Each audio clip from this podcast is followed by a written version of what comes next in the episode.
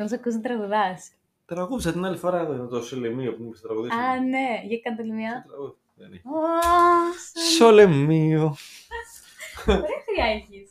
Τι το έχω προπονημένο, ε. Α, το συγκεκριμένο για αυτό το πες. Έχουμε και το παραπαπα. Παραπακι μπουμ. Λοιπόν. Ωραία. Άλλο ένα επεισόδιο που θα αρχίσει μετά από τρία λεπτά. Ωραία, Να σου πω, θυμάσαι ότι εδώ είχαμε γυρίσει το πρώτο μας επεισόδιο. Όχι, Το πρώτο ήταν. Ναι. Α, το νούμερο 3 είχε βγει. Γιατί το ένα και το δύο τι ήταν; Στην δουλάπα του μπαμπά σου. Μην μπερδεύεσαι. Όχι, αυτό ήταν πιο μετά νομίζω. Νομίζω το. Α, ναι. Τα πρώτα πρώτα ήταν εκεί. Αυτό είναι το νούμερο 3. Οικονομική ή τέτοια ήταν εδώ. Ναι, ναι, ναι. Το, Όχι μόνο το ένα, budget δύο, ήταν. Ναι, τέλεια. Ισχύει. Και είχαμε το βίντεο. Τι γλυκό. Τέλεια, πάμε. Κράκρισα. Γεια σου! Καλώς ήρθατε στο 41ο επεισόδιο του podcast Μάθε το παιχνίδι του χρήματος. Σήμερα θα μιλήσουμε για μια μεθοδολογία που πρόσφατα μάθαμε από τον John Maxwell. Καλώς ήρθες στο podcast Μάθε το παιχνίδι του χρήματος. Ζούμε σε έναν κόσμο όπου το χρήμα παίζει κυρίαρχο ρόλο. Αλλά κανείς δεν μας έχει εξηγήσει τους κανόνες του παιχνιδιού, καθώς η οικονομική παιδεία δεν διδάσκεται στα σχολεία. Αυτό είναι το σωστό μέρος για σένα που θέλεις να μάθεις πώς να διαχειρίζεσαι σωστά τα χρήματά σου, πώς να αποκτήσεις παθητικά εισοδήματα και πώς να αρχίσεις να χτίζεις όλες τις σωστές συνήθειες που θα σε βοηθήσουν να πετύχεις όλα όσα ονειρεύεσαι. Παρέα με την Αλεξία Βασδέκη και τον Αλέξιο Βανδόρο θα δούμε όλα αυτά και πολλά ακόμα. Γιατί το παιχνίδι του χρήματος είναι τελικά το παιχνίδι της ζωής. Θα πούμε κάτι άλλο πρώτα. Γιατί αυτό το επεισόδιο βγαίνει πριν από ένα άλλο που γυρίσαμε πριν. Παιδιά, ραβωνιάστηκε η Αλεξία, να ξέρετε, μην το πείτε πουθενά σου. Ναι! Woohoo! Αραβωνιάστηκα, παιδιά. Έγινε και αυτό. Μπορεί να... Χριστόφορη, είμαι κοντά σου, ό,τι χρειαστείς, αγόρι μου.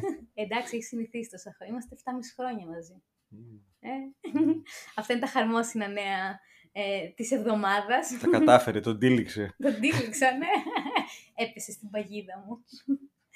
λοιπόν, πάμε να ξεκινήσουμε. Ο Τζον Μάξουελ, όσοι δεν τον γνωρίζετε, είναι συγγραφέας, είναι ο, ε, ομιλητής, είναι pastor, Άνθρωπος, όχι, πώς λέγεται, στην Αμερική που έχουν, που κάνουν το preaching, κληρικός. κληρικός, μπράβο, ευχαριστώ. Παπάς. Δεν είναι παπάς, δεν θεωρείται Εντάξει. παπάς εκεί, γι' αυτό δεν το είπα Ναι. έτσι. Λοιπόν, ο οποίος είναι κορυφαίος, ο καλύτερος μάλλον που υπάρχει στον κόσμο σε θέματα ηγεσίας. Γι' αυτό είχα κάνει και ένα poll, παιδιά. Έχει γράψει, ετοιμαστείτε, 88 βιβλία πάνω στην ηγεσία. Όταν το λέει αυτό στον Eric Ward, του λέει, Μα πώς το έκανες, λέει. Ξεκίνησα και έγραψα το πρώτο. Και μετά που τελείωσα, έγραψα το δεύτερο. Αλλά του είπε κάποιες τεχνικές, ήταν πολύ ενδιαφέρον. Και αυτός ο, ο τόσο ευφυής και εκπληκτικός άνθρωπος, ο οποίος μας έλεγε ότι δεν σταματάει ποτέ να ασχολείται με την προσωπική του ανα, ανάπτυξη και εξέλιξη και μίλαγε για την ηγεσία και έλεγε ότι δεν θεωρώ ότι έχω φτάσει στην κορυφή όσον αφορά το κομμάτι της ηγεσίας, έχω ακόμα πράγματα να μάθω. Και έχει γράψει 88 βιβλία. Μας είπε λοιπόν μία μεθοδολογία την οποία ακολουθεί ε, στις δικές του, έχει διάφορες εταιρείες κτλ. Έχει μια πολύ μεγάλη εταιρεία coaching. Έχει τύπου 40.000 coaches που έχει εκπαιδεύσει κάτι τέτοιο τρελό νούμερο. Είναι η εξής. Το ονομάζει ο κύκλος της επιτυχίας. Και το λέει ε, κύκλο και όχι ταξίδι ή κάπως αλλιώς, γιατί δεν είναι ευθεία, είναι κάτι το οποίο το επαναλαμβάνεις ξανά και ξανά. Είναι ένας κύκλος, ένας κύκλος, τελεία, αυτό. Νομίζω είναι αυτονόητο το υπόλοιπο. Πάμε να δούμε λοιπόν τι περιλαμβάνει ο Αλέξιος. Ο κύκλος είναι, είναι στρόγγυλος ή στρογγυλός; Στρογγυλός. Α. Μμ. λοιπόν, πάμε λοιπόν ε, να δούμε τι βήματα ουσιαστικά περιλαμβάνει αυτός ο κύκλος. Το νούμερο ένα είναι το testing, ότι δοκιμάζει νέα πράγματα. Λέει ότι έχουμε την τάση να φοβόμαστε να δοκιμάσουμε νέα πράγματα, μήπως κάνουμε λάθος, μήπως το ένα, μήπως το άλλο. Λέει, ένα από τα βασικότερα πράγματα είναι ότι κάνουμε δοκιμές, συνέχεια.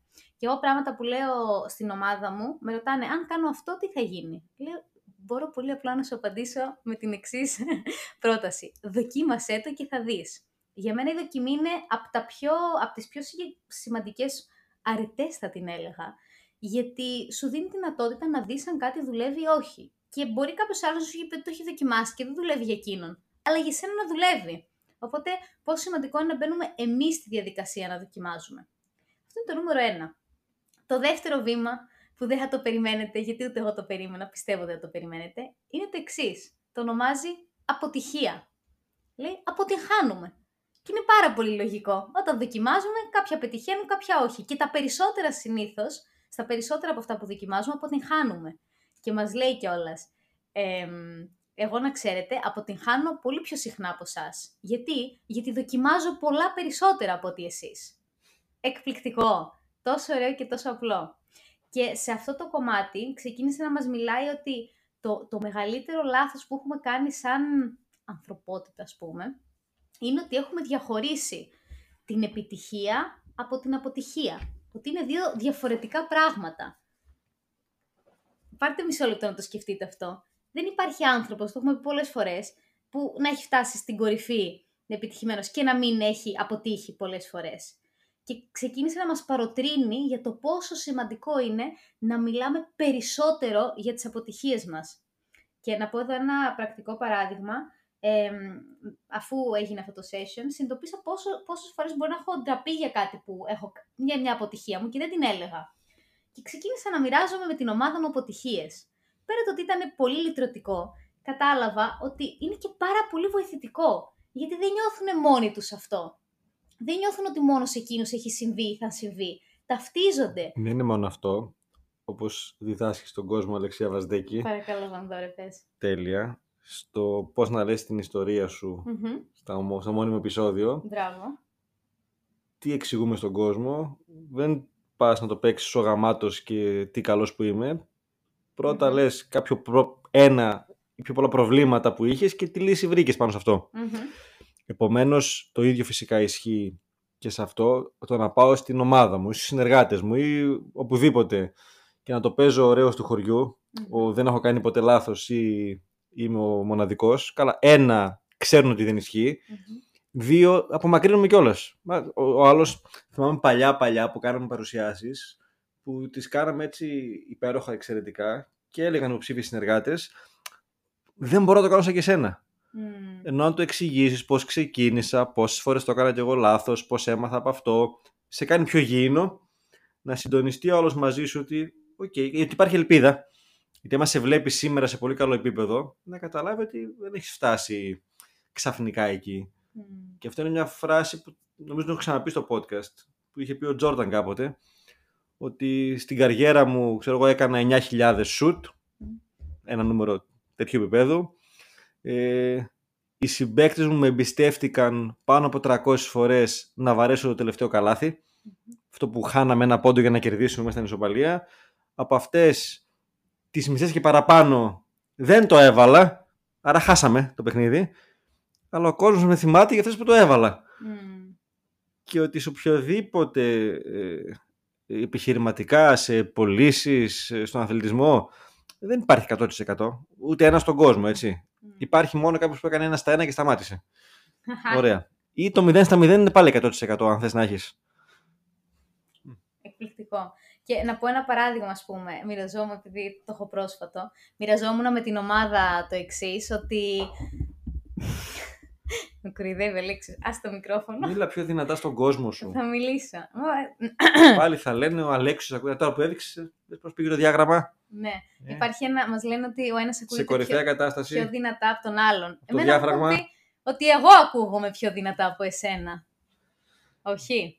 Είναι αυτή που το fan club σου μάλλον που θέλει να τα ακούει έτσι. λοιπόν, επανερχόμαστε πίσω στην πραγματικότητα. Ναι, αυτό που θέλω να πω είναι ότι, για παράδειγμα, μιλούσα με την ομάδα μου για τη στοχοθεσία και τους λέω, ε, μιλούσα με τους στόχους και κάποια στιγμή συνειδητοποίησα πόσα λάθη έχω κάνει στοχοθεσία, πόσες φορές δεν έχω πετύχει και τους...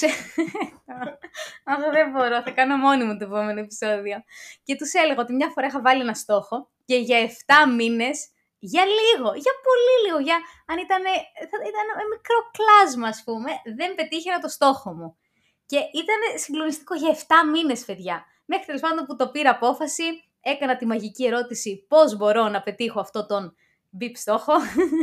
Βρήκα διάφορες εναλλακτικές που δεν είχα ξανασκεφτεί και πέτυχα. Και, και γίναμε όλοι πιο χαρούμενοι. Σταμάτα. και αυτό που βοηθάει πολύ τον άλλον είναι να δει ότι, οκ, αν δεν πετύχω κι εγώ ένα μήνα το στόχο μου, δεν είναι το τέλος του κόσμου. Τι έχω να μάθω από αυτό και πώς μπορώ να γίνω καλύτερος; Και πάμε και... Έλα, κάτι θέλει να πει σκύβι. Έλα. Βέβαια, ναι. γιατί πάντα υπάρχει αυτή η λεπτή γραμμή ε, μεταξύ του να... Μα... Άντε, πες το. Το έχεις παρακάτω. Δεν το φάω. Για πες το μου στο αυτή. το να μην πετύχω το στόχο μου για λίγο είναι μια χαρά. Το να μην το ξαναπετύχω για λίγο είναι μια χαρά. Το να βολευτώ σε αυτό και να σταματήσω να, να τον κυνηγάω για να τον πετύχω. Δεν μου αρέσει να κυνηγάω, γι' αυτό σταμάτησα. Μμ. Ε, εκεί είναι μέσα η τοπάθεια. Είναι άλλο το πώς μπορώ τελικά να το κατακτήσω, άλλο να. ή να Πες από, ένα α- παράδειγμα. από φόβο. Παιδί μου, το παράδειγμα αυτό που είπες, θέλω να κάνω 10 πωλήσεις το μήνα Μμμ. και φτάνω συνέχεια σε 9, 9,5. Δηλαδή ο άλλος απλά μου έλεγε ναι την πρώτη μέρα του επόμενου μήνα. Μμμ. Αλλά δεν πετύχαινα το στόχο για να πάρω τον πόνους Μμμ. μέσα εκεί. Και δεύτερο μήνα, τρίτο μήνα το ίδιο. Κινδυνεύω ένα να αποδεχθώ ότι δεν μπορώ να το καταφέρω. Όχι ότι δεν γίνεται, ότι εγώ δεν μπορώ να το καταφέρω, γιατί άλλοι το κάνουν. Ε, και να το παρατήσω. Αντί να πω και πώς μπορώ να κάνω αυτό το παραπάνω βήμα, γιατί σίγουρα χρειάζεται κάτι διαφορετικό. Δηλαδή, αν μία, δύο, τρεις, πέντε φτάνω μέχρι εκεί, με, τον, ίδιο- με πιο σκληρή προσπάθεια δεν θα γίνει. Χρειάζεται κάτι να βελτιώσω και εκεί είναι να δω πώς μαθαίνω από το λάθος. Ισχύει. Και κάτι που λέει ο Bill Gates λέει, θα το πω στα αγγλικά και θα το μεταφράσω, Success is a lousy teacher. Ότι η επιτυχία είναι ένας κακός δάσκαλος. Δεν έχει να μου μάθει κάτι. Οι αποτυχίες είναι που έχουν να μου μάθουν. Και άλλο ένα που μας είπε ο John Maxwell λέει, η διαφορά ενός πετυχημένου, λέει, ένας πετυχημένος και ένας αποτυχημένος και οι δύο έχουν καλές προθέσεις σαν άνθρωποι, οκ. Η διαφορά είναι ότι ο επιτυχημένος θα μπει στη δράση. Και εκεί που απέτυχε, θα μπει στη δράση για να το αλλάξει αυτό και να δει πώς μπορεί αυτή την αποτυχία να την κάνει επιτυχία εν τέλει. Σε αυτό βέβαια, γιατί θέλω να τα βλέπουμε πιο ολοκληρωμένα τα πράγματα, Όλο ενστάσεις έχεις, ναι. δεν είναι ενστάσεις, είναι μια οπτική γωνία. Οκ, έστω.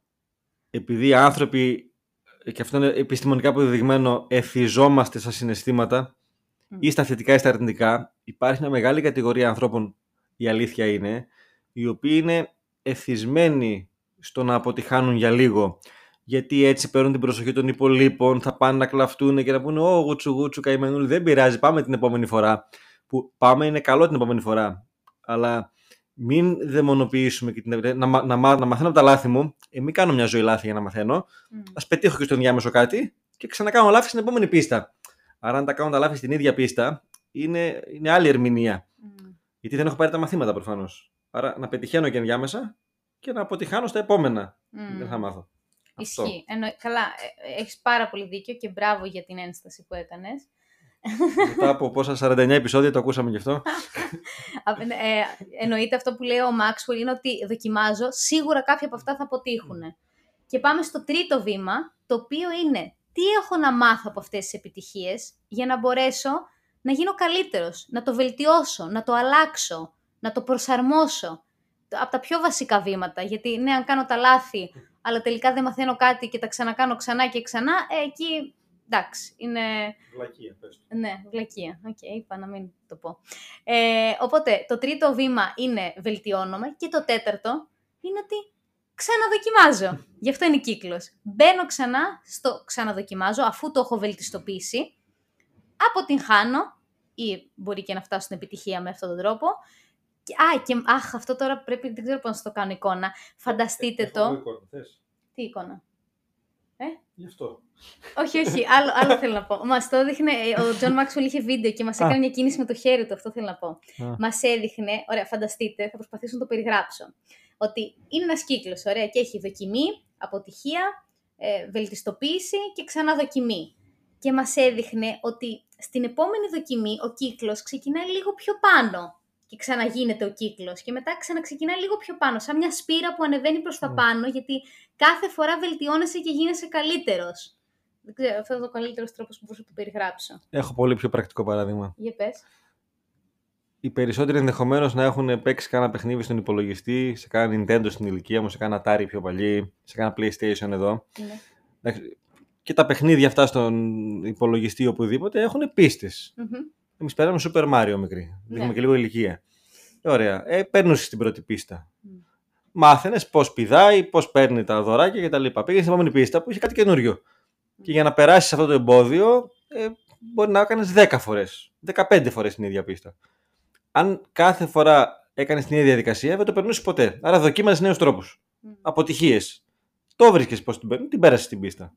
Πήγαινες στην επόμενη. Ήξερες όμως ότι αυτό το εμπόδιο το περνάμε έτσι. Αν το ξαναβρω στην επόμενη πίστα, λοιπόν, έχω τη δεξιότητα να το περάσω. Εκεί είχα ένα επόμενο πιο προκλητικό εμπόδιο, διαφορετικό. Ξανά μία, δύο, πέντε, δέκα αποτυχίες.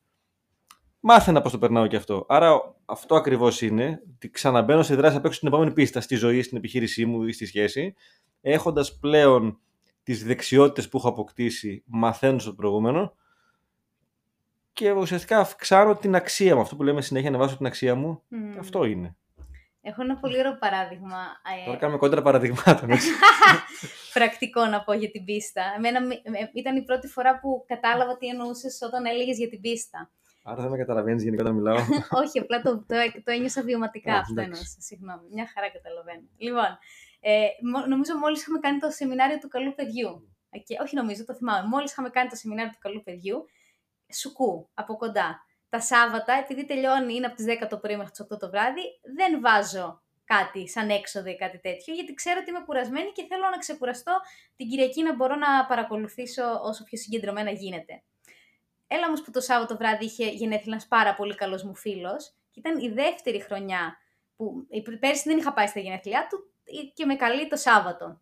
Έχω φροντίσει λοιπόν να μείνω κάπου εδώ το βράδυ κοντά στην περιοχή, γιατί εδώ κοντά θα ήταν τα γενέθλιά του, για να μπορέσω να πάω και όλα τα σχετικά. Και φτάνει Σάββατο βράδυ, μόλις έχουμε κάνει σεμινάριο καλού παιδιού, όπου μας, ε, ένα από τα βασικά πράγματα που σε εκπαιδεύουν είναι πώς να δεις τι θες εσύ πραγματικά, να βάζεις και τις ανάγκες τις δικές σου πιο πάνω και να λες όχι εκεί που χρειάζεται. Και εγώ μέσα μου βαθιά ξέρω ότι όχι απλά δεν θέλω να πάω, θέλω απλά να κοιμηθώ, να ξεκουραστώ, αυτό έχω ανάγκη και αυτό θέλει αλεξία. Και σκεφτόμουν ότι με το να πάω, ενώ, ενώ εκείνη τη στιγμή δεν ένιωθα καλά, ότι με, με, με προδίδω, προδίδω τον εαυτό μου. Τέλος πάντων, το σκεφτόμουν και θεωρούσα πάρα πολύ κομικό, τραγικό το γεγονός ότι έγινε το Σάββατο μετά τις πρώτη, την πρώτη μέρα του σεμιναρίου. Και κάνω την κίνηση και στέλνω ένα πολύ ωραίο μήνυμα, λέγοντάς του ότι ε, ξέρω ότι είστε γενέθλιας σου και τα λοιπά. Τέλος πάντων, θυμάμαι ακριβώς τι είχα πει. Το είχα πει πάρα πολύ όμορφα και ωραία και δεν πήγα. Κοιμήθηκα από τις 9 η ώρα, τι ώρα ήταν, ξεκουράστηκα και ένιωθα υπέροχα. Οπότε για μένα αυτή ήταν η πρώτη πίστα. Τρεις μέρες μετά έρχεται η δεύτερη πίστα, που ήταν πολύ πιο δύσκολη για μένα. Την... Το επόμενο Σαββατοκύριακο, την Κυριακή, είχα ένα ε, σεμι... κάτι σαν σεμινάριο ήταν, το οποίο το περίμενα, δεν μπορώ να σου περιγράψω πόσο και ένιωθα ότι ήταν πάρα πολύ σημαντικό για μένα να πάω. Ε, δηλαδή, πραγματικά ένιωθα το πολύ σημαντικό. Και πεθαίνει ο πατριός ενός πάρα πολύ καλού μου φίλου. Και ήταν η κηδεία την ίδια ώρα και την ίδια μέρα. Και έπρεπε να πάρω απόφαση τι θα κάνω. Καταλαβαίνετε, για μένα δεν ξέρω αυτό ήταν μια πίστα παραπάνω. Δύο-τρεις μου φάνηκε εμένα, αλλά οκ. Ζορίστηκα πολύ. Σ' είχα πάρει τηλέφωνο κιόλας και δεν μου το είχε σηκώσει. Μάλλον για να πάρω μόνη μου την απόφαση. ε, εν τέλει, ξανά, ε, παρόλο που κάποιοι, για κάποιους μπορεί να μην είναι αυτό το σωστό. Εγώ λέω για μένα ήταν το σωστό. Το σωστό για μένα ήταν να πάω σε αυτό το σεμινάριο γιατί ήταν αυτό που πραγματικά είχα ανάγκη και να φροντίσω να πάω να δω τον καλό μου φίλο μετά την κηδεία που άλλωστε θα ήταν τόσα άτομα, μπορεί να μην τον έβλεπα καν και όλα τα σχετικά. Και είπα ξανά εκεί το όχι με ένα πολύ ωραίο και ευγενικό τρόπο και ένιωσα πραγματικά ότι πέρασα την επόμενη πίστα. Ήταν πολύ δύσκολο και ψυχοφθόρο, ε, προκλητικό βασικά και ψυχοφθόρο, αλλά ένιωθα το πώς... κρατιέμαι έτσι με τις λέξεις σου. Τι έλεγα; Είπες κάτι δύσκολο, κάτι προσπαθώ. Ε, καλά, εκείνη τη στιγμή ήταν, είναι πραγματικότητα. Δεν το έβλεπα καθόλου προκλητικό, το έβλεπα τέρμα δύσκολο. Αυτά που λέτε για την πίστα. Και κλείνοντας. Ναι, κάνω σαν ένα μάζεμα. Τέλεια. Όπως, όπως μόνο εσύ ξέρεις και μπορείς. Ευχαριστώ. Άρα, τα τέσσερα βήματα, τα τρία βήματα, μ, τέσσερα σχεδόν. Το ένα είναι. Μην, Μα- μην πεις για τα μαθηματικά. σ. λοιπόν. Άμα από το 3 μέχρι το 4 δεν τα πω. Όχι, γιατί δεν θυμάμαι το Orienter αν το είχε σαν ξεχωριστό βήμα. Λοιπόν, το πρώτο είναι το τεστάρω, το δεύτερο είναι αποτυχία, το τρίτο είναι βελτιώνομαι και το τέταρτο είναι ότι ξαναδοκιμάζω, που είναι σχεδόν το ίδιο με το πρώτο. Και κλείνοντας αυτό που είχε πει ο John Maxwell, οπότε ήθελα να το μοιραστώ μαζί σας, είναι το πόσο σημαντικό είναι να έχεις στη ζωή σου ένα πλάνο για την προσωπική σου ανάπτυξη. Λέει, έχουμε ένα πλάνο, τι θα κάνουμε επαγγελματικά, τι θα κάνουμε, πότε θα πάμε ταξίδι, πότε το ένα, πότε το άλλο. Πόσο σημαντικό είναι να έχεις ένα πλάνο για την προσωπική σου ανάπτυξη. Πόσο συχνά θα διαβάζω βιβλία, τι θα ακούω, τι σεμινάρια θα παρακολουθώ, έτσι ώστε κάθε μέρα να γίνω με αυτό που έχουμε πει έστω 0,3% καλύτερος. Και να κλείσω με, το, με ένα quote που είχε πει, λέει ότι η, το, το να γίνομαι καλύτερος σαν άνθρωπος ε, δεν έρχεται υποχρεωτικά καθώς μεγαλώνεις ηλικιακά. Καμιά φορά μεγαλώνουμε ηλικιακά, αλλά δεν εξελισσόμαστε. Και τι ήθελα να πει με αυτό, ότι είναι στο χέρι μας, εμείς είμαστε υπεύθυνοι για να εξελιχθούμε και να αναπτυχθούμε. Με αυτό η αντίστοιχη φράση είναι ε, ότι η σοφία δεν έρθει με την ηλικία. Υπάρχουν άνθρωποι που είναι μεγάλης ηλικία, Μπράβο. που όχι απλά δεν είναι σοφοί όπως φανταζόμαστε, συνεχίζουν να κάνουν τα ίδια, όχι λάθη, να είναι το ίδιο κολλημένοι και σταματημένοι στα 18 τους. Έτσι, Ότι κάποιος μεγαλώνει σε ηλικία δεν σημαίνει ότι έχει εξελιχθεί και πνευματικά ή στην προσωπική ανάπτυξη ή στα μαθηματικά. Θεούλη μου. Λοιπόν, σας ευχαριστούμε πάρα πολύ. Ελπίζουμε να, το φάνε, να, να σας φάνηκε ένα χρήσιμο επεισόδιο. Και τα λέμε στο επόμενο. Καλή συνέχεια! Έχουμε ετοιμάσει κάτι καινούριο για εσένα. Ο Αλέξης πάντα λέει και πλέον το πιστεύω και εγώ ακράδαντα ότι η πιο σημαντική δεξιότητα που χρειάζεται να έχει κάποιος για να πετύχει όλα όσα ονειρεύεται είναι η αυτοπιθαρχία. Έτσι έχουμε ετοιμάσει ένα ολοκληρωμένο πακέτο για όποιον θέλει να αποκτήσει αυτοπιθαρχία στη ζωή του. Βασικά έχουμε φτιάξει κάτι εκ- εκπληκτικό, χωρίς να θέλω να φανώ τέτοιο, α, το οποίο όμως περιλαμβάνει το εξής.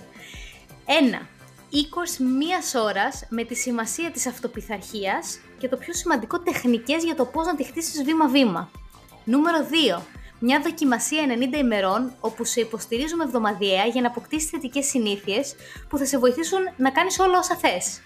Νούμερο 3. Έναν οραματισμό για την επίτευξη των στόχων σου. Και νούμερο 4. Ένα template, ένα οδηγό για το πώς να θέτεις σωστά τους στόχους σου. Τέλειο. Και έχουμε βάλει και τρία δώρα μέσα με πολύ αγάπη. Το πρώτο δώρο είναι ένα e-book με 12 βήματα για μια σωστή στοχοθεσία. Το δεύτερο και εκπληκτικό, μία συνέντευξη μία μισής ώρας με τον κορυφαίο Παναγιώτη Γιαννάκη, όπου κάναμε μια εκπληκτική συζήτηση πάνω στην αυτοπιθαρχία. Και νούμερο 3, ένα βίντεο με την πρωινή ρουτίνα του Αλέξιου και τη δικιά μου για να πάρεις ιδέες και να χτίσεις και τη δικιά σου. Δεν είναι τέλειο. Νομίζω ότι είναι ό,τι πιο ωραίο έχουμε ετοιμάσει μέχρι σήμερα. Μπες στο link που έχουμε βάλει στη σημειώση αυτού του επεισοδίου για να το πάρεις τώρα που είναι και σε μια εκπληκτική προσφορά. Το έχουμε βάλει σε προσφορά με, με σκοπό να είναι προσιτός σε όσο περισσότερο κόσμο γίνεται. Και τα λέμε στο επόμενο επεισόδιο. Καλή συνέχεια!